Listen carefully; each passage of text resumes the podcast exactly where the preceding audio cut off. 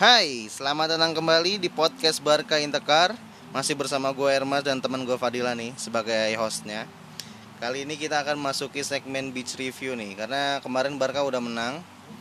Eh, Barca udah menang, Barca udah main uh, dalam derby Katalan mela melawan RCD Espanyol. Panjangan RCD apa Del? Real Ciudad Deportivo. Wis, gila gila. Gak tau gue Emang Real Ciudad cuma D-nya gue gak tau apaan Iya sih D nya gak tau Iya. D kali D Eh D-nya Deportivo bener? Yoi, RCD Espanyol dalam derby Katalan Gue kagak nulis juga tau mas Iya. Main pada Beda tanggal ya. 14 Februari 2022 di Stadion Cornella El Prat. Skor akhirnya dua sama untuk kedua tim nih, hasil yang imbang. Gol Barca dicetak oleh Pedri, asis dari Alba pada menit kedua. Terus gol keduanya dicetak sama Luke De Jong, Luke De God pada menit 96. Dari asis ada Traore. Terus kalau misalkan dari Espanyol, golnya dicetak oleh Sergi Darder menit 40 asis dari Raul de Thomas dan golnya satu lagi dicetak Raul de Thomas menit 64 asis dari Sergi Darder jadi tukeran aja nih posisinya terus ini merupakan pertandingan yang seru menurut gua kalau menurut lu gimana? Seru tapi goblok. Iya. Uang banyak enggak gol gol serunya itu dalam arti yang berbeda kalau kata gua. Karena serunya itu di pertandingan pertandingan ini adalah pertandingan itu menguras banyak emosi. Banyak pemain yang kebawa emosi. Salah satunya adalah Pique jelas. Tolol sih. Dia nggak mikir Ini lawan Valencia nggak main dia ntar. Iya makanya. Ke the back lagi. Ya Araujo main sih kayaknya. Araujo Erik tapi diragukan Araujo Rauhonya main. Araujo Warrior. Tapi lu mending geseran ya lu mending geseran Gak ada Lenglet Gak ada Umtiti. Cadangannya cuma minggu aja doang. Kan Cuma Erik sama Araujo doang. Goblok bikin nggak mikir. Wis, wis. sabar dong. Baru, baru opening nih. Ya sabar. enggak lah. Dia kan sebagai kita dulu masih opening. Ntar kalau ngata-ngatain agak ke belakang dikit. Sebagai salah satu pemain senior Apalagi salah satu kapten nggak nggak harus ngelakuin itu lah apalagi lu udah kartu kuning. Nah, ya lu nggak nyontohin yang baik aja gitu. Sebenarnya dia tuh ngetrik kalau kata gua. Cuma Bukan- emang dia dia ke bawah dikit juga. Harusnya nggak emosi. Kalau nggak emosi dia menang Enggak sebenarnya. lah dia yang nyolek aja udah salah. Ngapain colak colek lari lari aja. Orang lagi nyerang juga itu. Ih, tapi kalau misalkan itu trik aja kalau kata gua. Cuma emang emang agak licik aja sih. Ya ya triknya nggak nggak momennya pas lah. Orang udah kartu kuning udah momennya lagi nyerang tuh lagi pengen build up ya anjing gara-gara dia. Dah goblok itu. Ugly challenge ya. Terus juga tadi pertandingan yang menguras banyak emosi terus juga banyak terjadi pelanggaran-pelanggaran yang cukup keras. Bener nggak? Setuju nggak? Arau eh Arau bawa ke dia ditendang dia. Eh bukan ditendang sih. Araujo yang dia Dihadang. ditendang. Dihadang. Uh, terus ada juga ada Matraore yang ngebanting si Raul Thomas nggak lo yang di pinggir-pinggir? Itu nggak ngebanting nggak ngebantingnya pelan sebenarnya tapi dia Iya. pinter aja jatuh gitu tapi seenggaknya badannya itu dikunci udah Iya. bener-bener tangannya udah ketemu tangan gitu dari adamanya. Terus juga di pertandingan ini juga ada drama. Banyak lah dramanya ya. Cuma salah satu drama terbaiknya adalah ke- gol kemenangan yang dicetak sama Luke De Jong. Itu merupakan salah satu drama yang manis buat Barca karena dapat mengamankan satu poin. Itu terus kedua tim sama-sama keras mainnya dan bahkan ada beberapa provo- provokasi yang menurut gua emang emang agak licik aja sih dari kedua tim. Nggak dari Barca aja ya dari Espanyol juga agak-agak licik. Lu kalau misalkan lihat Alex Vidal tuh bener-bener pengen ngenain mental Gavi kayaknya. Lu lu nggak nonton ya babak pertama itu nggak? Dia kayak wah gila sih. Kayak Vidal tuh kayak mancing-mancing emosinya Gavi cuma Gavinya keren aja mainnya. Nggak kepancing gitu.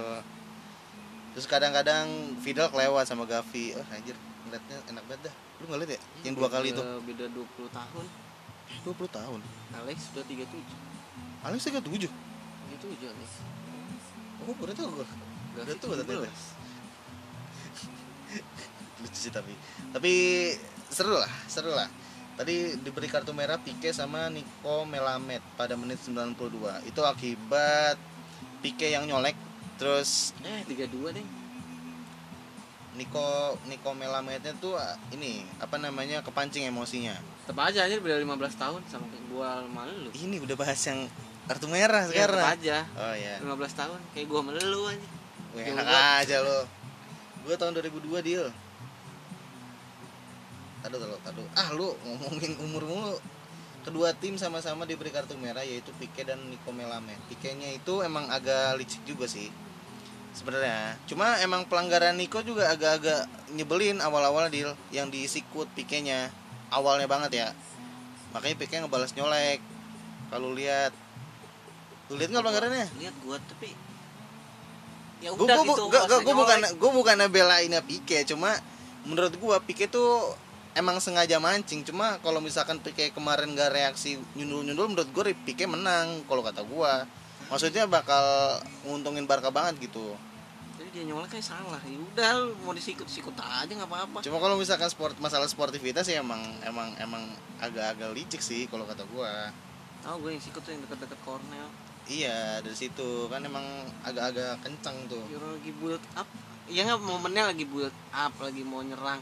Dan Lu- butuh gol juga kan. Iya lu nyolek. Iya dia orang dia lagi menang ya dia nyari momen lah. Oh ini bisa nih buat ngulur-ngulur waktu dia gituin pasti kan dia panas Tapi kan dapat dapat satu ini satu menit tambahan dari wasitnya. Ada ada ini, ada gestur-gestur tambah satu menit tambah satu menit. iya tetap aja double Iya. Ya maksudnya sebagai seorang senior sebenarnya nggak harus dilakuin sih. Kalau misalkan pemain lu kayak Adama kayak gitu sih nggak apa-apa sih.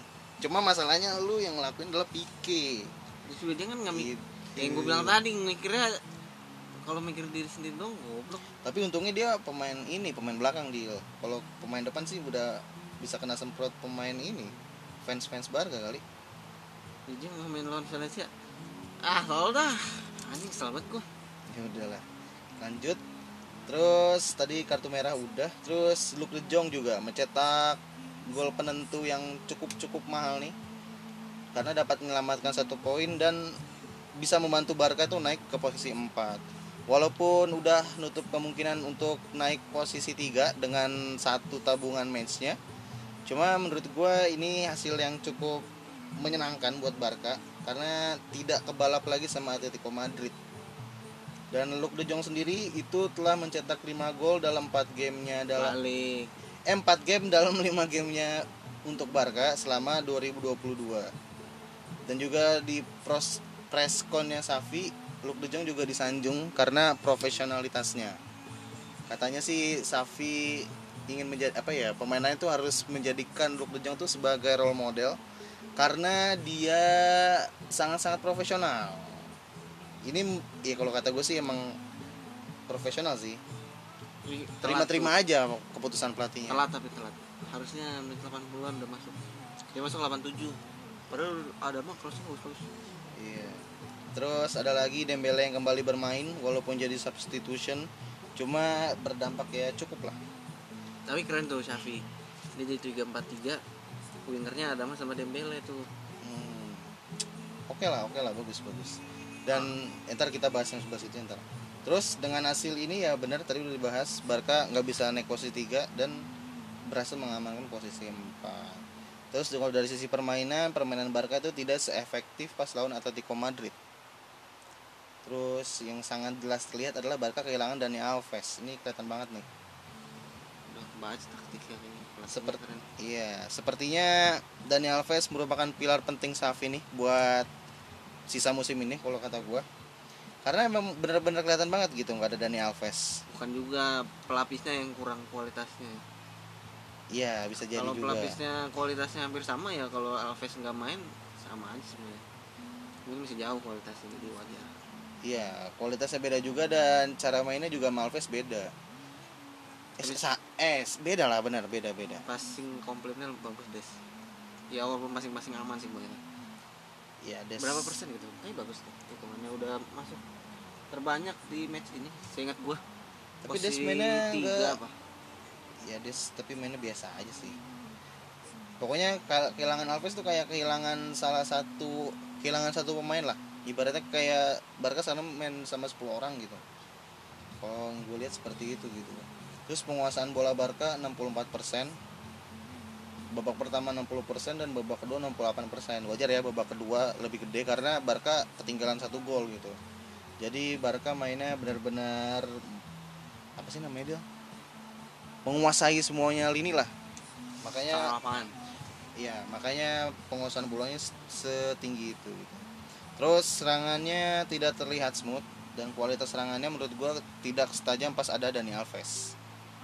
Kualitas serangannya Barca, walaupun lini tengahnya dikuasai nama Barca, cuma untuk menjadikannya satu serangan yang bagus tuh menurut gua nggak sebagus pas ada Alves. tapi pas Frankie De Jong ditarik tuh kurang solid tengahnya menurut gue Ya keganggu sih. Harusnya kalau kata gue sih yang diganti Pedri sih.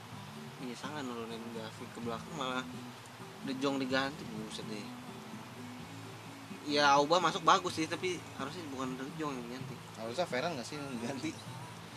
Enggak, kayaknya Xavi emang bener-bener apa ya Ferran kayaknya bener-bener pemain inti dia gitu Cuma Ferran Main ma- bagus, nggak gua, gua ngerti sih. Kalau gua sih kayaknya ngerti alasannya kenapa Ferran nggak diganti tuh. Karena tuh Ferran bisa tiba-tiba asis, bisa tiba-tiba golin. Kayak kemarin-kemarin pas lawan Madrid atau lawan siapa lagi ya? Atleti ya? hmm. Bilbao Eh Bilbao Atletik, sorry sorry. Yang tiba-tiba asis kan? hmm. Nah, yang kalau Madrid juga tiba eh lupa lagi. Lawan Madrid nggak nggak ngapa-ngapain kan? ah namanya babak doang Yang golin tuh yang Bilbao. tendangan lengkung apa? Bilbao Satu lagi yang tiba-tiba asis ngecip lawan siapa? Lupa gua. Alaves Nah, ya itu. Pas lawan Alaves juga nggak sebagus ini mainnya tiba, tapi tiba-tiba assist chip buat golnya Frankie De Jong. Ya kan benar. bagus juga kok dari 4 shoot nggak tahu antar gitu berapa Cuma menurut gue sih nggak nggak kelihatan aja sih. Dan juga apalagi ya. Terus lini belakangnya, lini belakangnya terlihat beberapa kali kehilangan fokus. Contohnya aja golnya dari em, Romal eh Romal Raul de Thomas. itu pure salah Erik sih tapi ada yang bilang dia pengen offside trap tapi gagal ada yang bilang kalau menurut gue ya salah Erik sih nggak tahu ya kenapa ya atau mungkin juga Erik ngiranya ada Des tapi Des ngiranya Erik dapat tapi ya udah dua-duanya nggak kejar gitu Kayak kalau misalkan salah-salahan gue lebih salah Erik sih kalau kata gue. iya Masalahnya Eriknya diam gitu. dia nggak dia ngira kayaknya sih dia ngiranya bakal offside trap gitu berdua sama Pique tapi ya mungkin Raul Datamasnya pinter juga tahu Eriknya yang terlalu turun nggak tahu Tapi bisa dibilang umpannya bagus ya. Umpannya bagus dari Darder. Itu lumayan juga Darder. gol keren satu teman Ya, Cuma kiper siapa juga gak bakal nangkep anjing orang ujung banget. Iya. Terus apalagi sih li- lini belakang tadi terlihat berapa kali hilang fokus dan juga lini belakangnya tuh yang menurut gue main tuh cuma Araujo sama Alba doang. Oh, gol kedua pikir marah-marahnya ya anjing lu main se segame segame itu emang ngasih apa lu? Selalu gue gol pertama dia eh gol kedua Yang. Erik ya. Dia marah-marah ya wajar sih maksud gue tapi ya elah segame ngasih apa lu anjing Buset dah. Gila gila gila. Iya, tapi setuju nggak Alba mainnya bagus? Setuju kan? ketolongan sih aja Bagus anjir mainnya. Lu ngeliat intercept interceptnya, apalagi yang depan gawang tuh. Crossingnya juga bagus-bagus anjir. tahu gua udah biarin aja lah Gila ini nggak nolong lah satu game bagus sama 10 game jelek ya kan bahas ini dulu, main sini doang. iya tahu gua Terus apalagi banyak juga pemain Barca yang underperform di match ini. Salah satu contohnya adalah Sergio Busquets ya. eh dua game gak kelihatan tapi Safi masih ma- masih bingung sih gua Coba nanti nanti nanti nanti Ngapain kita dia masih di situ aja nanti kita bahas lagi dia. Terus lanjut long ball. Lu punya protes nggak sama long bola Barca? Nah, itu menurut gue bagus long bola. ada yang dituju soalnya ada tujuannya Dan long ball long ball ini tuh biasanya ini nge-switch gitu dari sisi satu ke sisi lain ya mindahin bolanya. Keren sih. Dan biasanya yang long ball long ball tuh dari sisi kiri. Yang ditujunya tuh ada Traore biasanya. Apalagi yang crossing apa long bola Araujo nih yang langsung ngarah ke Adami itu keren sih. Mantap. Terus juga pada babak pertama tuh aliran bola tuh banyak dari sisi kiri. Dari sisinya Gavi, Alba sama Frankie Jong. Dia kayak main link apa bagus tuh babak pertama. Terus kalau misalkan emang mentok dia bakal ngasih ke kanan ke arah Adama. Terus Adama penetrasi-penetrasi crossing jadi peluang yang mantap lah. Babak pertama kayak gitu. Terus kalau babak kedua serangannya malah lebih banyak dari Adama Traore. Itu udah ini banget. Apa ya kayak emang serangan itu emang harus kayak dari Adama gitu kalau babak kedua hampir hamp- ya yaitu tapi hampir semua serangan tuh dimulai dari Adama bener nggak? Setuju nggak? Tapi nyari nyambut aja. Iya. Gue gemes nih yang ada mah bagus-bagus banget. Iya. Nggak ada yang ngerti namanya terus tapi pada masuknya Dembele ya, ada si Auba tuh sempat sekali tuh nyundul tapi nyangsang iya. Kayak Terus juga ada yang ini tuh. yang ini juga yang Auba ini. Yang loncat udah tinggi banget tapi nggak kena. Iya yang jatuhnya kayak orang pengen cedera anjing. Gue kira bakal kenapa-napa dia tapi harusnya Auba main dari awal nggak sih? Kayak kalau ada ada ada kayak ada Traore aduh mantep banget nih kayak sayang banget nih. Traore udah ba- bagus banget ini dua match mantep. Terus em, tadi babak kedua kan banyak dari sisinya ada Traore nih. Cuma pas masuk ke Dembele cukup menambah impact sih kalau kata gua. Sisi kirinya jadi agak lebih hidup gitu dengan dribble dribblenya ya karena Alba diganti. Iya iya Alba di babak kedua awal-awal ku- kurang sih menurut gua. Maksudnya nggak nggak sebanyak dia maju sih. Karena emang babak kedua emang dari kanan terus dia mainnya dia tuh berarti Xavi kan pinter dia bisa ini oh ini harus serang berarti harus ada yang diganti. Dia berani ganti Alba tapi nggak berani ganti Busquets tuh aneh aja iya iya juga. Oke. Berani ganti Alba buat ganti formasi tapi Busquets tuh anjing dia harus diganti. Ya tahu sih terlalu bisa dibilang terlalu maksa juga sih Busquets. Karena Busquets kemarin eh tadi juga nggak ngasih impact yang banyak sih. Biasa banget ya mainnya. Dua match nggak cuma main-main aman doang. Terus apa lagi ya?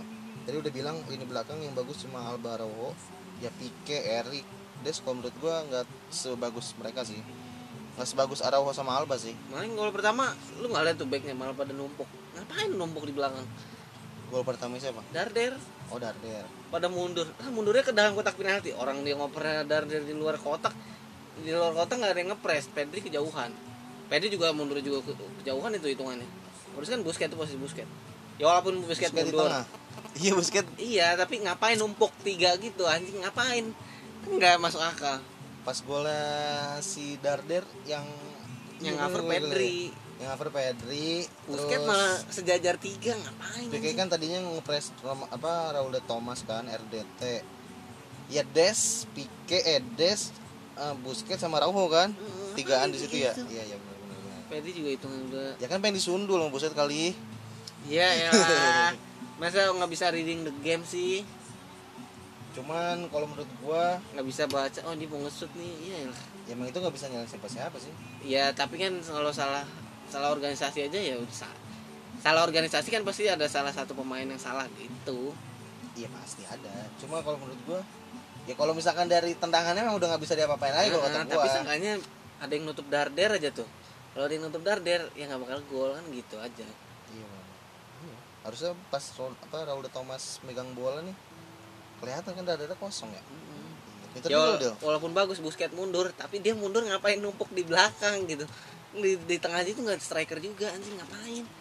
benar benar benar benar. Iya. kalau misalkan kita mau nyalain Frankie De Jong Frankie De Jong tuh masalahnya udah out of position karena dia ngepres dari depan. Hmm. Ya, emang wajar kalau menurut gua telat mundur ya wajar gitu. Maksudnya ditutupin maksud gua. Kalau misalkan nyalain Pedri Pedri udah ini udah nyoba nutup kan. Cuma emang nggak ketutup aja. Ya mungkin benar kata Fadila bisa ngeblame ngeblame si Busquets cuman ya mau dimanain lagi lah nggak bisa dipapain lagi itu mah Oh, rating gimana tadi gue baca? Masa Busquets 69, Frankie De Jong 63. Ih, sakit lu. Ada tuh. oh ada mah Ada nggak tahu gue lupa tadi di, baca di mana? di sofa score Busquets eh De Jong di atas 7 mantep Ada tadi gue liat di mana itu. Apa gue salah lihat apa? Masa salah lu, lihat? salah lu. Kagak anjing gue beneran itu. Oke De Jong 63, Busquets 6 berapa gitu. Ya gue nggak nggak percaya patokan gitu juga sih. Orang kita bisa nilai sendiri masa matokin kan nggak bisa juga. Orang gue buka web coba buat buka stats-stats doang nggak lihat rating. Konten creator kreatif banget. Ya kan masih banyak yang lihat by rating hilang. Ngapain lu by rating? Nggak nggak jadi acuan nggak? nggak apa-apa lu ngeliat rating tapi lu nonton Iya, lu pakai rating dijadiin acuan ya nggak ini juga. orang yang analisis rating kan bukan lu. Biasanya kalau misalkan lu ngeliat rating tuh buat ini aja lu punya argumen nih lu kuatin aja gitu. Misalkan Iya. sini main bagus nih tinggal lu tambah tambahin tuh datanya tuh yang bagus yang mana dari statistik. Udah lu malah ngomongin orang. Sekarang kita lanjut lagi di lini tengah Barca nih sekarang. Lini tengah Barca tuh menurut gua nggak spesial. Babak pertama emang mau nguasain sih kalau kata gua. Karena adanya trio yang strong Busquets, De Jong sama Pedri. Dan yang paling menonjol ya Busquets eh De Jong. De Jong tuh menonjol banget tuh babak pertama. Kelihatan banget ya sibuk. Terus di babak kedua De Jong yang nggak ada nih terus juga Alba diganti formasi jadi 3-2-2-3 ya kan? Bener gak sih? Karena ada Nico ya 4-3-4-3 lah ya. Tiga empat tiga lah. Wingernya dua itu. Oh iya winger. Wingernya dua. Kan winger jadi oh iya benar benar 3 3 4 3 ya Strikernya benar tiga. benar jadi 3 4 3 Luke De Jong Auba Vera ada eh ada ama Aubameyang Busquets sama Nico udah. 3 4 3 terus desnya digeser ke kiri. Kayaknya emang ini deh tahu ya. Kalau misalkan Dembele tuh emang agak-agak jelek gitu defense-nya. Mungkin Des disuruh nutupin kali. Gitu. Tapi keren aja Safi kepikiran masukin winger buat gantiin apa tuh keren. Iya. Kayak kalau misalkan pelatih pelatih kayak pelatih sebelumnya Barca kayaknya nggak mungkin deh tiba-tiba Iya. ganti pelatih. Eh enggak pas Ronald Koeman juga ganti deh formasinya jadi satu satu delapan. Nah itu go- goblok aja yang lawan Madrid tuh lo? Strikernya masuk semua. Seenggaknya Safi mikir oh Luke De Jong masuk. Bukan pikir masuk aja majuin ya tolol tuh. Enggak ada ada yang pas klasiko pertama ini gue nonton di rumah Iya. lu. iya yang striker masuk semua. Satu satu delapan tuh formasinya. Juga pernah tuh lawan ya away lagi away. Trincao jadi bek kanan. Anjing ngapain Trincao Oh. bek kanan nggak guna. Terlalu dalam. Iya match mana gitu? Bener maksud banget ya lah ngapain Trincao main bek kanan kayak nggak ada pilihan lain aja sih. Ini bahas kuman nih. Kita lanjut lagi nih. Tadi babak per- babak pertama eh, lininya lini tengahnya kuat karena menurut gua ada Frankie De Jong yang sangat mobile. Terus babak kedua formasinya berubah jadi 3-4-3 jadi babak kedua tuh tidak mengandalkan lini tengah yang strong lagi gitu. Lebih kebanyakan main di sisi samping kebanyakan main crossing kalau babak kedua. Apalagi dari Adama dan Dembele. Bagus bener ya cuma ada yang nyambut. Iya iya. Kalau secara statistik aja Barca sekarang tuh berapa gol sundulan terbanyak semenjak tahun berapa gitu? Crossing crossingnya juga sekarang crossingnya main crossing atas ya bukan crossing bawah. Iya ya ya masa setiap tahun gitu kan ada perubahan juga Terus juga yang terakhir yang harus diapresiasi adalah pergantian pemain Safi. Tadi udah disempet di mention Fadila. Dia berani ganti Alba dan menurut gue salah satu eh, keputusan yang penting lainnya adalah dia bisa ber- ber- apa berani untuk mengganti Frankie De Jong. Kalau Frankie De Jong lagi bagus ya mainnya sebenarnya. Iya, ini cuma tinggal ditunggu aja Safi gantiin Busquets nih Busquets harus diganti ya Cuma taktikal iya. Maksudnya untuk taktikalnya menurut gue Safi oke di match ini. Pergantian pemainnya impactful. Ya dia bisa membaca permainan lah at least di permainan ini gitu. Udah dari sisi permainan nambah lagi nggak? Ya pokoknya terus juga lini serangnya agak-agak tumpul nih di match ini sebenarnya. Setuju nggak? Lini depannya. Lu mes banget lu Dil. kakak udah udah lanjut aja Oh, lanjut aja. Sekarang kita lanjut ke bahas pemain nih. Pemain. Eh, kita bahas dari MHTM resmi dulu. MHTM resminya bukan dari pemain Barca, de tapi Thomas. dari Espanyol Raul de Thomas. oh, bagus ya timnas juga Timnas apa dia? Spanyol Oh, Spanyol kan bener kan? Gue kira bukan orang Spanyol. Dari muka-mukanya kayak bukan orang Spanyol. namanya aja Raul de Thomas anjir lu orang mana lu Ya, bisa ini orang Kuba. kagak Spanyol Eh, Raul de Thomas main sangat-sangat bagus di match ini. Ball kontrolnya bagus jago banget. dia emang jago Ball kontrolnya bagus banget sekali megang bola tuh agak-agak bahaya menurut gua. Walaupun dia bukan winger yang punya kecepatan, tapi decision makingnya bagus banget anjir Raul Thomas. dia emang jago dia Ini salah satu pemain yang harus diwaspadain kalau misalkan ketemu Espanyol nantinya sih. pindah Ini- lah dia ada yang beli mesti Aduh, harusnya ke Barca ya. Tukeran. Berarti juga boleh kali ya. kayaknya pemain terbaik Spanyol dia sekarang kayaknya Itu bener-bener bola tuh ke dia mau anjir. Wah, keren banget sih Raul Thomas. Raul de Thomas. Finishingnya juga kemarin bukan kaleng-kaleng sih. itu finishingnya bener-bener pojok coy. Itu udah pemain banget itu. Udah striker banget itu finishingnya. Gila keren keren. Terus juga ada lagi ya Raul Darder nih eh apa? Sergi Darder. Pemain Spanyol tuh dua itu doang sih yang hebat dari Espanyol keren mainnya terus kalau misalkan dari pemain Barca MVP menurut gue adalah ada iya ada lagi dia mencetak satu assist terus juga fisiknya mantap dribblenya bagus crossingnya kecepatannya itu jadi pembeda lah di match ini gitu. Dan dengan crossing crossingnya juga dia menyelamatkan satu poin Barca karena akurat banget gitu crossing crossingnya yang empat kro dia 10 crossing tapi empat yang sukses. Padahal crossing crossingnya bagus semua gitu. Cuma empat yang sukses kan artinya ya nggak ada yang nyambut. Yang nyambut tuh biasanya Ferran tapi menurut gue Ferran emang bukan spesialisnya di heading sih. Hmm, ya masukin ya nggak harus lu kejong main terus juga maksudnya kalau lagi buntu ya boleh kayak tadi tapi terlalu telat tadi tuh menurut gue. delapan tuh delapan tujuh kalau tambahan waktu cuma tiga atau dua nggak bisa berbuat banyak kan ini kalau misalkan lihat dari performa Luke De Jong tadi kayaknya Depay ketar ketir nih. Ini cocok udah gue bilang dia Luke De Jong kemarin tuh bakal cocok kalau misalnya ketemu sama Adama lu kemarin nggak percaya buat sih buat pelapis buat kalau buntu aja maksudnya bukan Ih, cocok bukan buat inti atau buat utama lah buat inti juga boleh kalau anjir. boleh dicoba sih kalau nggak gua. bisa main 90 menit aja Iya, maksudnya ntar back diganti. back juga mikir lah ya Luke De Jong main gini-gini doang tinggal ditutup ini tutup ini tutup ini ya tutup Ntar babak dia. pertama dia hat trick dulu tiga sundulan habis itu diganti babak kedua iya kan nggak bakal mungkin poin gua kan dia nggak bakal main 90 menit jadi main jadi utama ngapain juga buang-buang buang-buang pilihan lah mending dia jadi substitution aja. Cuma kalau menurut gue sih nggak apa-apa dicoba aja. Karena gue gue suka banget sama profesional ya yang dibilang Safi. Attitude itu bagus dia jadi apa sebagai seorang pemain. Terus balik lagi ke Adama. Terus juga Adama juga kuat banget nih dalam ground dan aerial aerial duelnya. Bisa dilihat di statistik SofaScore juga bagus gitu banyak gitu dia.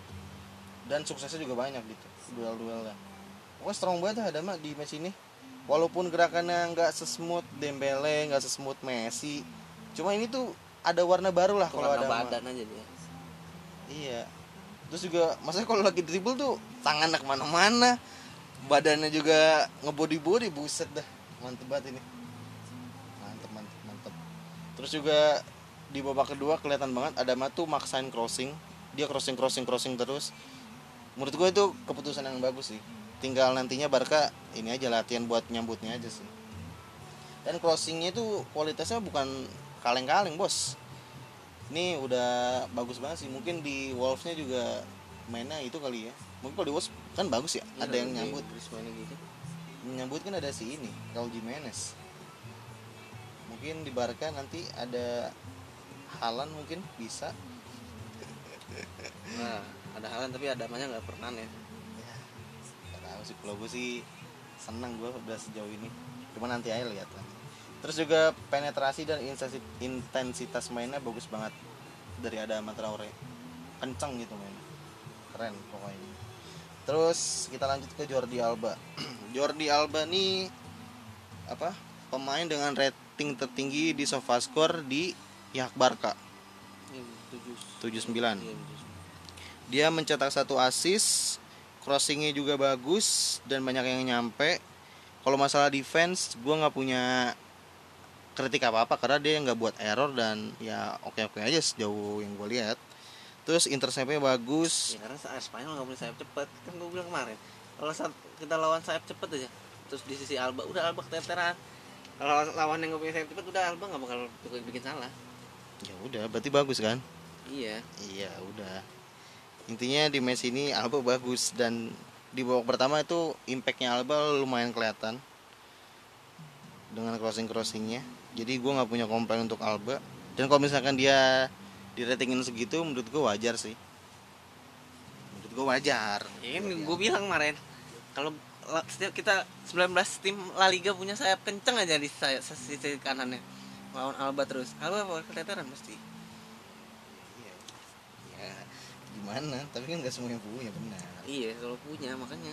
Juga eksploitasi lu lu lu gitu. berharap semua punya gitu tapi? Ya kalau pada punyanya bagus.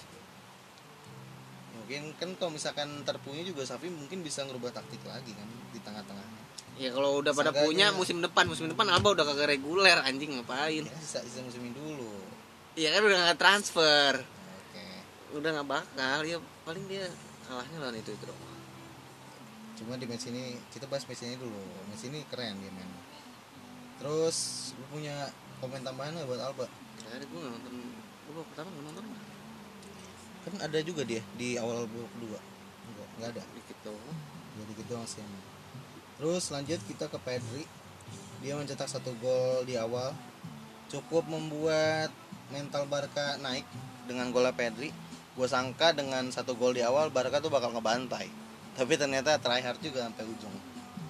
Gitu. Terus keren juga gol keren. Golnya keren juga. Crossingnya keren kan? posisi dia posisi dia keren. Crossingnya keren kan?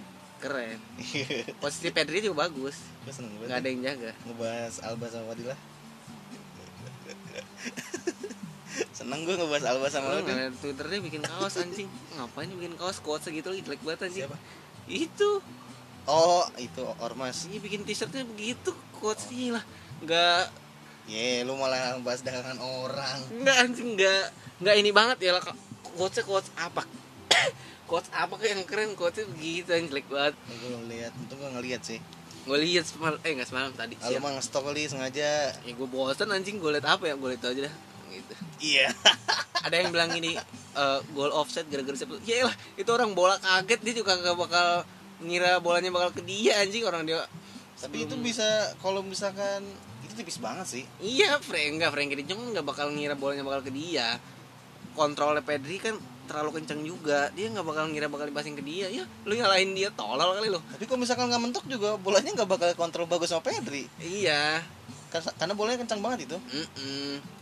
Ada followersnya komen gitu ya tolol kali lu emang offset. Orang orang nggak boleh offset apa?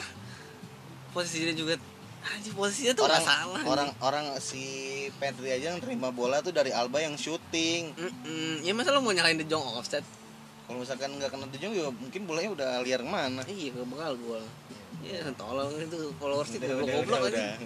dibalas lagi sama dia yang ngapain lu balas itu kan kalau lu nggak lu balas lu nggak bakal mikir salah dia juga ya salahnya ah, tahu dah Terus dia bilang juga yang kata Jong diganti emang gara-gara gembel. enggak enggak dia bilang gini eh wah kayaknya kalau Gavi Pedri diduetin bakal lebih efektif nih eh tapi nyatanya apa nggak solid kan ke lebih lebih sering kalah Iya, iya. ujung-ujungnya Gavi Pedri ganti juga ya berarti kan terbukti nih opini dia nggak ini Nggak kuat. nggak kuat dan terbantahkan Wah, Kita lagi ngomongin Pedri bos. iya Oh, kan jadi- masuk akal Iya. masih nyambung Pedri Gavi Iya. tadi Cuma gue selesai nih. Terus lanjut nih.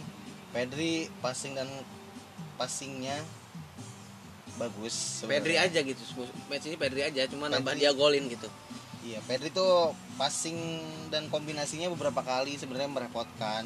Cuma ada beberapa momen dia tuh salah passing, hilang bola. Mungkin ada beberapa momen dia tuh nggak fokus gitu. Terus juga menurut gue Pedri tuh nggak di performa terbaiknya, cuma ketolong sama golnya aja sih. tapi karena standar main Pedri itu bagus jadi ya udah Pedri main biasa tuh ya udah ya ini bagusnya Pedri udah gitu Dan aja itu di bawah standarnya sedikit sih, karena Iya. berapa kali sering error. iya ya dia kayaknya awal-awal tahun ini emang belum nemuin inilah masih sering diganti juga jadinya ya udah standar Pedri aja udah gitu Dan juga entah juga ya apa ini match yang gede tensinya, jadi mungkin mental belum kuat. derby Nggak Katalan tahu juga. derby Katalan pertama Pedri juga ini. Iya, karena benar-benar ini benar-benar matchnya benar-benar ini sih menurut gue intensitas tinggi banget sih. Walaupun dua-duanya nggak kelihatan bagus ya. Maksudnya bukan match yang dua-duanya jago. Cuma emang pelanggaran-pelanggarannya penontonnya tuh rame. Iya. Banyak sial siul, sial siul. Ya mantap lah pokoknya di match ini. Ya pokoknya Perli di match ini nggak pada performa terbaiknya sih. Kalau misalkan kita bandingin performa terbaik Perli itu ya pas lawan Atletico Bilbao sih kalau kata gua ini jauh banget sih dari penampilan dia yang lawan Atletico Bilbao. Nambahin nggak? Iya. nggak. Terus bahas apa Gavi nih. Gavi ya apa Frankie dulu? Frankie dulu. Gavi aja bro Frankie abis itu Frankie. Iya. Gavi kalau menurut gua bagus mainnya. Di sisi kiri benar-benar repotin dari si Alex Vidal. Tapi kayaknya eh enggak sih gua ini aja. Nggak nggak nggak bakal mas apa ya nggak mungkin Safi maksain Gavi main di kiri terus sampai akhir musim menurut gue. Tapi kalau misalkan lihat kemarin justru bagus iya Gavi iya di tahu sisi gua tahu kiri. gua. Tapi seenggaknya nggak mungkin gitu Safi maksain terus trio gitu terus. Walaupun nggak punya pilihan ya karena trio gelandang itu kayaknya nggak tergantikan. Dia harus mainin Gavi harus mainin Gavi. Karena ya Gavi ngotot ngo- ya udah pada tahu lah ngotot dan terminasinya bagus. Intensitasnya juga bagus. Tapi ya menurut gua nggak nggak nggak mungkin aja gitu dia maksain Gavi terus nih main starter di sisi kiri sayap sampai akhir musim Iya. beberapa match boleh lah Tapi kalau sejauh yang dilihat sih impact impactnya bagus banget sih Gavi di iya iya itu. iya tapi ya beberapa match boleh tapi ka- kalau akhir musim gitu terus kayaknya nggak mungkin Ya, nggak tahu juga sih. Kayaknya sih dalam beberapa match berikutnya kayak Busquets bakal keganti nih. Kita lihat aja pasti Gavi main dong. Kayak Ya, Gavi emang udah harus main sih kalau Hmm. kata gua. tapi ya trio Gavi itu sebenarnya main sih. bagus cuma ya sebenarnya Busquets yang harus diganti cuma keberanian Xavi aja nih harus dilihat Iya. Sebenarnya taktikal taktikalnya kan ada di Safi gitu juga nggak tahu kan. Sebenarnya Busquets tuh megang apanya gitu. Mm-mm. Kunciannya Safi tuh di Busquets tuh apanya gitu. Mungkin dari ketenangannya atau apanya kan nggak tahu juga sisi-sisi lainnya. Soalnya nggak kelihatan sama gua. Kalau kata gua kalau dari sisi permainannya ya kali sering error mainnya standar lah. Kayak pemain biasa gitu. Iya, kayak pemain Levante lah Nggak Levante juga lah gila lu. Terus balik lagi ke Gavi tadi terus juga Gavi sempat mencetak gol walaupun dia nulis itu wah, Eh, gila keren, sih. keren, keren. Apa sih namanya? Instingnya tuh mantap sih itu. Itu pemain muda kayak Ngerebut. mantap sih. tapi ini juga eh, Spanyol soalnya sempat nggak ini fokus sedikit sebentar nggak fokus sebentar Iya. Gavi bisa ini Cuma berapa detik doang tuh kehilangan fokus, Gavi ngambil dan syutingnya atas lagi. hmm. Biasanya kalau pemain muda kan syutingnya geleser-geleser. kagak juga kata siapa iya. loh Halan kagak 17 tahun anjir. Halan kan cuma 17 tahun juga emang Halan kagak ada 17 tahun Emang udah emang main di kasta tertingginya. Salzburg Halan Di Salzburg kan umur 19. sebelum ya di Norway emang dia nggak pernah syuting atas nggak juga. Tapi kan matchnya tinggi gitu di di selain Haaland lah anjing pemain tengah maksudnya. nggak ada pemain tengah 17 tahun main Ya, pokoknya nggak itu ada yang udah, main maksudnya 17 tahun starter di Barca ya pokoknya itu instingnya mantep sih kalau Gavi. Terus dribble dribble udah mulai kelihatan solid sih kalau kata gua. Decision decision making udah bagus banget nih Gavi. Kayak Gavi tuh tinggal nunggu waktu aja sih kalau kata gua. Mungkin musim depan sih kalau kata gua Gavi nih. Ini udah udah mulai matang banget nih. Mantap banget. tapi nih. ya Xavi harus berani ganti satu pemain nggak mungkin Gavi main di sayap kiri mulu Ya nggak apa-apa juga. ya sayang Ya, anjing sisa musim striker strikernya lu punya Ferran lu punya Ansu Fati lu punya kalau ada mah jadi permanen terus lu kalau lu punya jadi Halan beli sayang anjing berempat kegeser gara-gara Gavi ya walaupun bagus juga tapi sayang aja lu punya Ya lihat Yang aja ntar di- bandingin aja. yang di posisi Maksudnya jangan dihilangin opsinya juga. iya nggak kan ini kita bicaranya semuanya fit semuanya fit Ya, kita semuanya punya pilihan fit. banyak striker lima lah masa lu mainin gelandang di striker kualitasnya kan kelihatan gitu ya tau lah Ya, maksudnya lu coba-coba dulu, eksperimen dulu. Ya, siapa Iya. tahu kalau misalkan pilihan terbaiknya emang Gavi di situ ya kenapa enggak? Ya jual aja pemain-pemain depannya kalau kayak gitu mah. Ya lu mau jual Ansu lu mau jual Ferran nggak mungkin Wah, ini Kan katanya mau beli Haaland. 500. nggak ada 500 lah ya. mau 500 aja kan kata mau beli Halan Ya, nggak tahu juga sih. Cuma masalahnya Gavi di tengah belum sesolid itu sih. Ya nggak tahu sih. Boleh aja kalau misalkan Safi berani buat ganti Pedri misalkan buat Gavi. nggak Pedri Pedri De Jong sih nggak bakal tergantikan Kalau misalkan mau ganti, kalau gua Busquets kalau misalkan mau diganti, nah gantinya mana nih? Masih gua. ya, tapi sayangnya Pedri De Jong tuh nggak tergantikan Nanti 3443 main aja De Jong, Nico, Gavi, ya kan Pedri. iya makanya tadi balik lagi ke keberanian Xavi Dia harus berani misalkan cadangin Alba, ya cadangin. Bisa aja kan. Terus tadi kita bahas Gavi, lanjut ke Frankie De Jong nih. Frankie De Jong seperti yang kita tahu dari kubu-kubu banyak kubu-kubu apa namanya merah ya Del? Kubu-kubu biru apa merah nih? Itu tadi banyak yang bilang kok Twitter Twitter Inggris Twitter Twitter Inggris Twitter Twitter bahasa Inggris. Frankie is back Frankie is back. Iya emang bagus. Frankie benar-benar sibuk, apalagi back aja. Frankie sibuk banget ya, masih udah berapa match terakhir dia mainnya konsisten banget nih. ya karena Pedri udah balik. Lu nggak percaya semua sih sama gua. Gua bilang Busquets Pedri De Jong main bertiga terus bagus itulah. Ya, Kayak percaya dah. Iya nggak enggak percaya? gua ini orang-orang yang dengerin mungkin ada yang nggak percaya atau bandit atau para pengikut dia nggak percaya sama gua omongan gua tuh ada buktinya men Frankie De Jong tuh terlihat sibuk di mana-mana, mobile banget dia. Kalau misalkan lu lihat nih, kalau Frankie De Jong tuh kelihatannya kayak counter pressing gitu. Ini pemain-pemain klub banget nih. mana lu counter pressing tahu Ya, dia pressing di counter balik, coy. Maksudnya kalau hilang bola tuh langsung dikejarnya sama Frankie. counter pressing itu taktik semua tim Mas Hmm? gua bukan satu pemain doang Ya, tapi kan dia yang menjalankan, Ada, dia yang ada. menjalankan. tapi kan nggak semua pemainnya counter pressing jadi itu bukan Iya. taktik Iya, bukan itu taktik. itu udah dari diri dianya ya ya gitulah gila nggak paham gua taktik gua tapi menurut gua dia salah satu pilar yang pressingnya bagus karena kalau misalkan setiap kehilangan bola tuh pasti ya misalkan di lini depan nih kehilangan bola pasti udah ada Frankie De Jong gitu yang jagain di depannya buat ngerebut bolanya Terus itu kalau misalkan kelewat-lewat dia mundur juga walaupun sebenarnya mundurnya agak lambat tapi itu menurut gua bisa dimaafkan sih. Karena lu lihat aja anjir segitu bola hilang langsung dikejar-dikejar mulu udah berasa kante kali. Anjing stamina mantep, mantep juga nih Frankie. Ya, tapi nggak ada yang nyorot karena dia bukan kante Mm-mm. media propaganda. Emang mungkin tackle-nya nggak tackle-nya nggak sebagus kante cuma seenggaknya positioning itu udah bagus banget ya sih dia udah mendekati lah positioning dia udah bagus mungkin banget sih. beberapa musim nggak beberapa musim kayaknya musim depan juga udah kelihatan lagi deh. Cuma yang gua heran statistiknya kok jelek banget ya? Bagus kok ada tadi di twitter yang ngasih tahu Enggak di, di Sofascore kayak aduh jelek banget kan ya tadi di twitter nggak gua like? Padahal dia berapa kali menang duel. Seenggaknya itu harus dapat kredit lebih lah.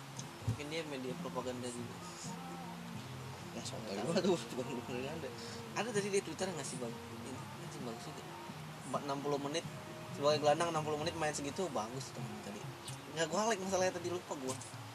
Tapi emang paling bagus sih babak pertama sih. Itu babak pertama tuh bener-bener ketahan sama Bus Eh sama ini sih.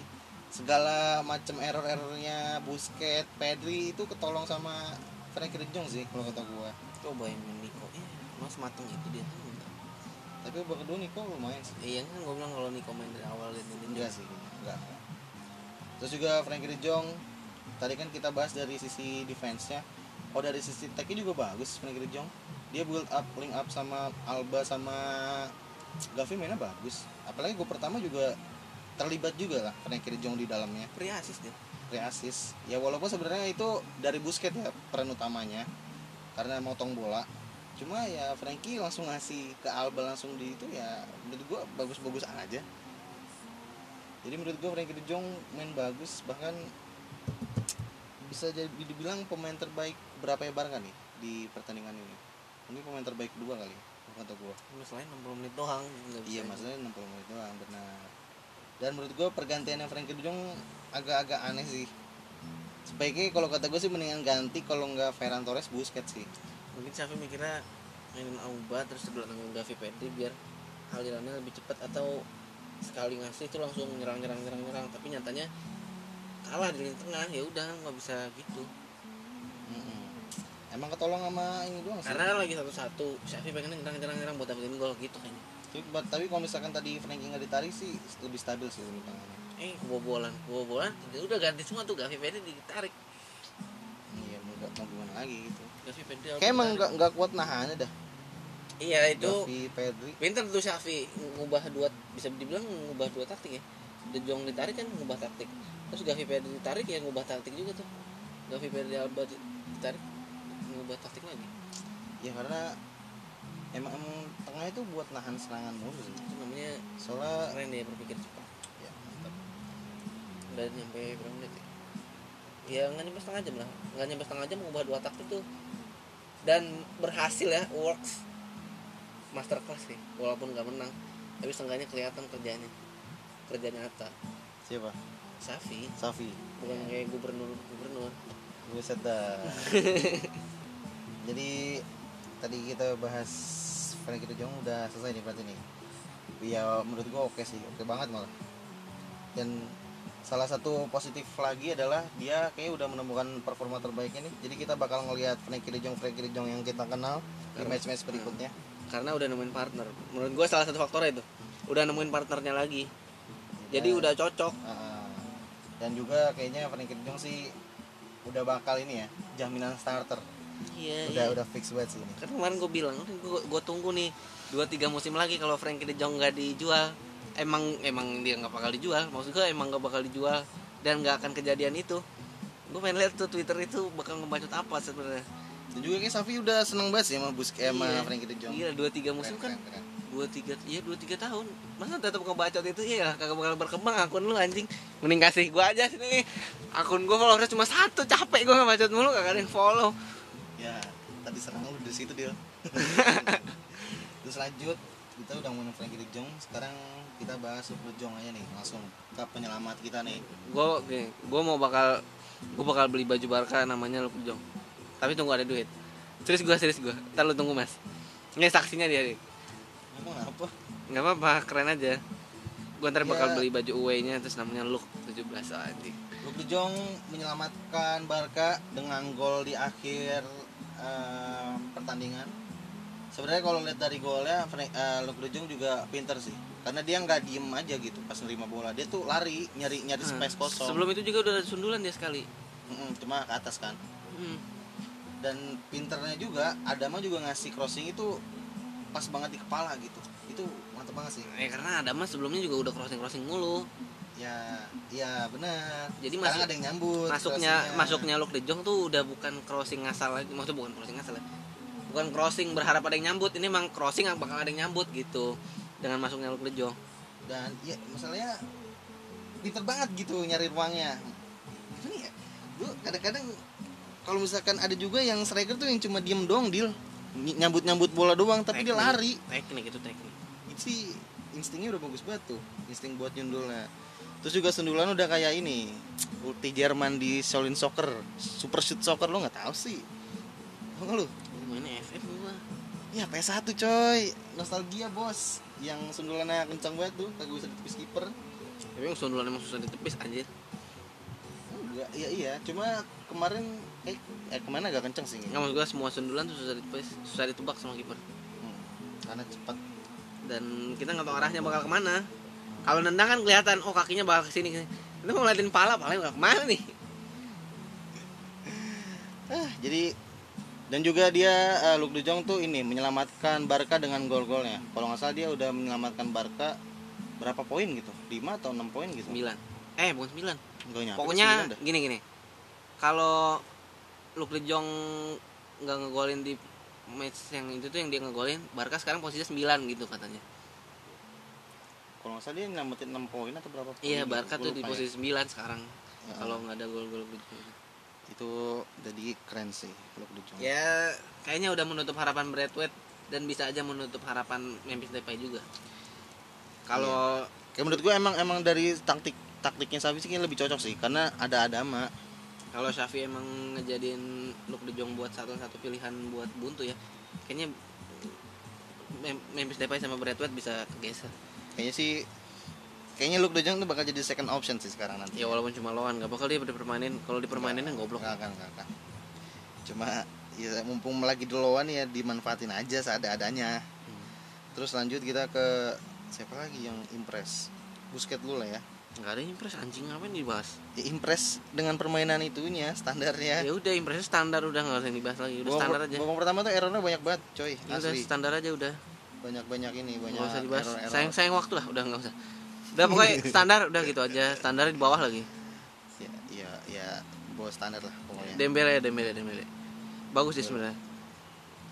Sumpah gue tuh berharap Dembele stay anjing. Cuma Iya balik lagi kayak tai aja anaknya. Kalau Dembele Bagus tadi semalam. cuma end passingnya jelek banget sih. Mm-mm. Tapi seenggaknya dribble-dribble buset. Dribble iya iya iya dribble bagus. Ya, Emang Dembele aja Aduh gue pengen dia stay Tapi dia kayak anjing gue kesel juga nih. Tapi crossingnya bagus kok. Iya makanya gue pengen dia stay hmm. Aduh. Harusnya kemarin Dembele eh tadi pagi Dembele harus berani-berani syuting tuh. Iya kalau Dembele syuting syuting kayak bisa lah satu gol. Eh, Susah lah nih. Makanya berharapnya sama Dembele nih kayaknya. Soalnya kipernya udah tua. Iya. Kemarin enak kali kebati shoot shoot Oh gila tuh ada mah syutingnya kenceng banget tuh. Hoki banget anjing kipernya. Ya, ya ini udah tergantung agen kayak ini sama kayak tapi Dembele, Dembele sebenarnya untuk netep tuh masih ada masih ada kemungkinan sih sebenarnya atau ya Dembele mungkin juga kayak masih aja. pengen di Barca juga kayak Hmm. masih pengen kelihatan mungkin permainan aja ya nggak tahu juga mungkin ya nggak tau lah nego-negonya gimana ntar bagus lah pokoknya bagus gue pengen dia stay Oke, terus lanjut ke Araujo. Solid sisi belakang. Long bola bagus banget, apalagi babak pertama Araujo. Cuma sayang harus cedera. Udah itu aja sih yang poin pentingnya. Kayaknya nggak lama sih Semoga nggak lama. walaupun nggak tahu Napoli main apa enggak tapi Terus- seenggaknya lawan Valencia pasti dia main Terus kita lanjut ke Pique. Pique tuh nggak nggak bagus di match ini karena menurut gua dari awal udah ke bawah emosi mainnya. Hmm, dia kan udah diprovokasi terus yang Dari udah, udah dari ini dari fans Spanyol tuh dibilang gini udah dari mid game apa dari awal gitu udah pokoknya udah beda aja mainnya. Shakira Ken Ostodos atau apalah pokoknya artinya Shakira is for everyone Emang di match ini bukan yang dulu-dulu tuh. Iya, sang, iya, iya, pokoknya setiap dia main di setiap dia Digituin. away di Espanyol Oh. nggak bagus lah gitu. Ya jadi Pique ke bawah gitu performanya di game tadi. Saya main udah senior masih ke bawah, itu artinya belum mateng lu. kelihatan sih itu ke bawah Emosi banget ya. lu. Ya, Tapi kan ke bawah cuma lawan Espanyol doang, Bos. dia tahu gua. Lawan Madrid mah kagak. Tapi tetap aja kartu merah. Terus Terus tuh ya. tergoblok sih anjing. Terus juga mainnya nggak kayak biasanya. Padahal match-match sebelumnya dia udah solid banget mainnya. Udah bagus banget lah. Gimana lawan Valencia nih? Kita hancur nih. Tenang aja, Bos. ya Araujo Erik percaya masih sih. ada gua. Mengueza, coy.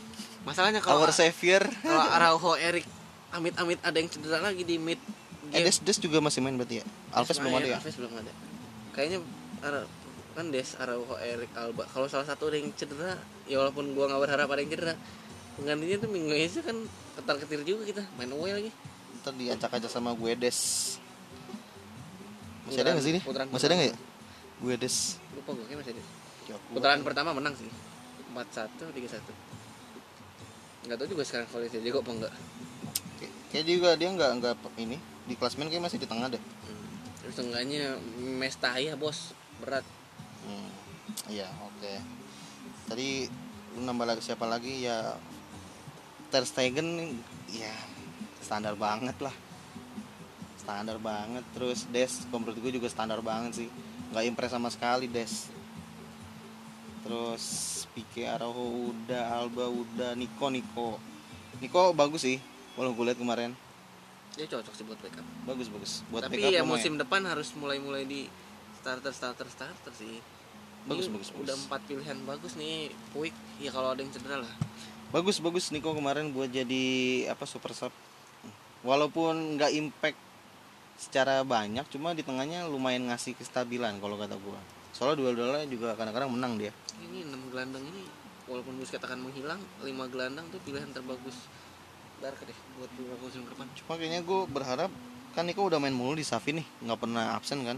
Jadi super sub kebanyakan.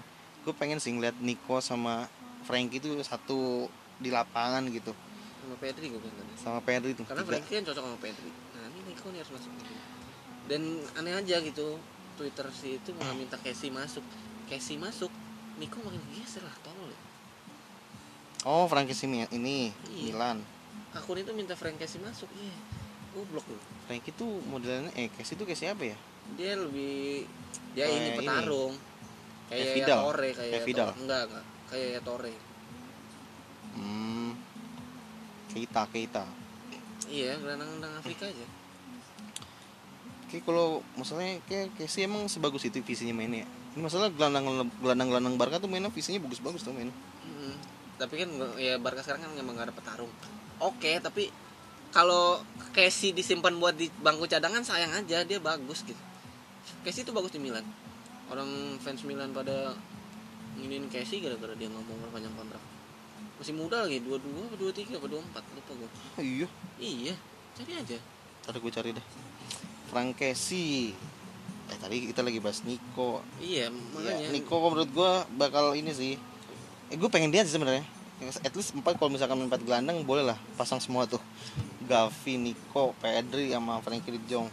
Nggak usah lah beli gelandang-gelandang lagi. Oke, tapi cuma buat emang kualitasnya buat pelapis gitu, jangan kualitas starter tapi jadiin pelapis sayang-sayang aja. Dan juga kayak Nico sekarang kalau misalkan dilihat jadi pilihan keempat nih. Iya. Nico di antara empat itu ya. Iya, iya makanya. Nih musim depan lu masukin Casey, buset Casey tuh kualitas-kualitas tim inti anjing sayang banget kalau nggak dipakai. masih muda juga tapi anjing. masalahnya Casey juga pengen ke Barca deal cuma ya nggak tahu sih tahu gua ah udah lanjut lah lanjut lah ya Udah, Niko udah Auba Auba. Cuma berapa dapat berapa ini doang? Ferran Torres belum dibahas nih. Auba gua pengen lihat dia jadi starter aja. Iya. dan Ferran Torres sih menurut gua kemarin hilang banget sih Ferran Torres. Nggak hilang banget sih sebenarnya. Cuma kalau di build up sih masih kurang bagus kemarin. Terus dalam beberapa momen juga dia dapat peluang untuk heading sebenarnya. Cuma emang headingnya ya emang dia bukan striker sih. 25 anjir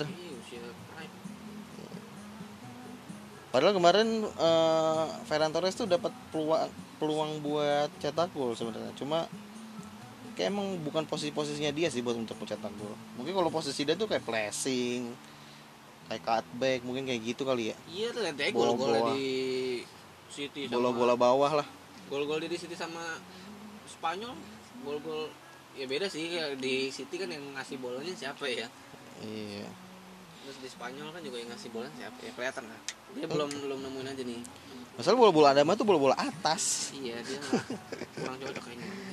Harus nemuin winger-winger yang bisa ngasih terupas begini. Terus kemarin juga Ferran Torres kan sempat ya pas Gavi diganti dia jadi sisi kiri itu tapi juga nggak terlalu nolong. Cuma mungkin itu udah ke bawah late game ya.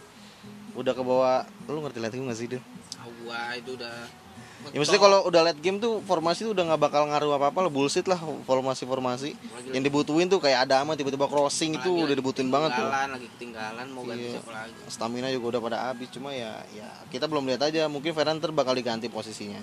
Masalahnya dia belum dapat posisi pakem aja karena masih pada cedera susah banget nih. Iya mungkin ntar Safi bakal eksperimen lagi gue yakin. Ca- maksudnya kayaknya Safi tuh belum nemu formasi terbaik ke Ferran sih sampai sekarang. Tapi seenggaknya Ferran useful lah buat di masa sekarang di kanan oke di tengah oke di kiri oke juga. Maksudnya nggak jelek lah gitu. Tapi nggak bagus banget sih dia belum kelihatan bagus banget iya. tapi. ya empat bulan habis cedera pemain baru. Dan Hmm. diharapkan jadi pemain inti.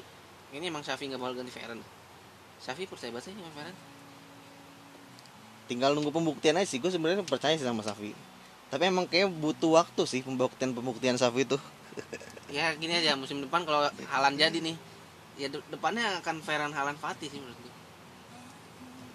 iya. Kalau tapi enggak jadi. sih kayaknya enggak sih. Kalau gue enggak sih. Gue kayaknya Safi bakal mainin winger winger pure winger lagi sih. Satu kalau kata gue Ya, kita lihat aja.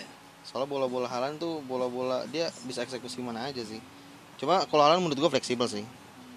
Lebih fleksibel daripada Ferran yang jadi posisinya. Maksudnya kalau Halan di posisinya Ferran tuh lebih fleksibel di nomor 9 emang Ferran bukan nomor 9 juga. Ntar mana gini nih Halan ke sini Ferran ke sini nih bek kanan suka naik nih. Wah itu keren tuh. Kayaknya gak bakal kayak gitu. Kayaknya ya kalau mereka bertiga bakal main. Gue ngomong gini-gini ya yang denger nggak ngerti. Oh gini nih gini nih. Ya, Gua apa gini, sih? gini gini gini gitu. Terus kayak udah habis pemain yang dibahasnya. Jadi sebenarnya match ini match yang seru seru kalau misalkan lu lihat pengen lihat kekerasan. Seru karena intensitas aja sebenarnya. Kalau misalkan lu melihat orang-orang yang emosin emosi ini match ini seru cocok banget tapi kalau misalkan untuk lihat match match cantik kayak lawan Atletico ini bukan match match seperti itu. Beda beda genre. Jadi gitu ya teman-teman pembahasannya tentang Barca lawan Espanyol kemarin. Eh, semoga pesan-pesannya tersampaikan opini-opini tersampaikan. Ntar kalau misalkan ada yang protes DM Fadila aja ini opininya Fadila semua soalnya. Gue tadi nge-reply gue nge-reply satu akun Twitter dia bilang gini Espan Barkas level Espanyol Faktos ya tolol kali lo Madrid putaran pertama kalah sama Espanyol goblok. Oh, iya. belum dibalas sama dia. Tahu bakal dilihat atau enggak. Oh dia bukan fans Barca tapi? Bukan dia nge-reply di akun apa ya? Lupa gue tapi ya, gue lihat. panas aja lu sama akun-akun bukan fans Barca enggak gue lagi lihat reply replynya oh. Jadi cuma mancing-mancing doang biasanya nggak bakal dibalas lagi dia iya nggak apa-apa gue iseng aja. Lagi dia ngomong gitu ya gue kasih aja. Gue tahu juga dia gue lihat juga profilnya oh dia sering main Madrid ya gue lihat ini Madrid kalah bego sama Spanyol. Ya faktos makan faktos goblok. Ini bocah emosi banget heran gue Jadi gitu udah, ya udah, udah mau sejam Jadi gitu aja jangan lupa follow sosial media kita semua. Follow Spotify juga jangan lupa. Yoi Dan juga jangan lupa mampir ke IG kita karena ada beberapa poster yoi gue udah mulai ngedit nih lu apresiasi editan gue dong Ah berak Mana berak Jadi gitu aja teman-teman semua, semoga sehat selalu dan harinya menyenangkan. Bye bye, thank you. Dadah.